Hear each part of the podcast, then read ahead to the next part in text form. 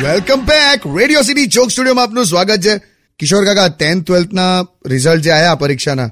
તો તમને કોઈ તમારા કંઈક સ્કૂલ ડેઝની કોઈ વાતો યાદ છે? આઉટસ્ટેન્ડિંગ સ્ટુડન્ટ હતો મેં. તમે? તારે રોજ ક્લાસની બહાર જ ઊભો રાખે એમ. અચ્છા એ રીતે આઉટસ્ટેન્ડિંગ હું કરે પણ અમારી મેડમ લા ક્લાસમાં હુઈ જ જાયલા. ઘસ ઘસાટ એકવાર તો ચેકિંગ આવ્યું તો મિનિસ્ટર આવ્યો હતો તો મેડમ હોતી હતી પછી? એકદમ ઉઠી આમ. અને પછી ક્લાસને શું કે ખબર?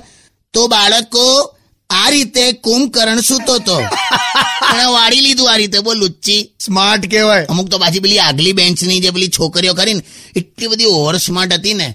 સાહેબ ક્લાસમાં આવે ને તો શું કે સર તમે આજે તો ટેસ્ટ લેવાનું કીધું તું. અલી જપને પણ હવે સાહેબને હું લેવા યાદ દેવડાવે પણ દોડાઈ એટલે ટૂંકમાં આ આ વસ્તુ તો દરેક જનરેશનમાં છે પણ એક વસ્તુ છે જે હિસાબે આપણું કલ્ચર બદલાઈ રહ્યું છે ને સ્કૂલમાં જ્યાં સુધી પરીક્ષાઓ લેવાશે ને, ત્યાં સુધી જ પ્રાર્થનાઓ થશે.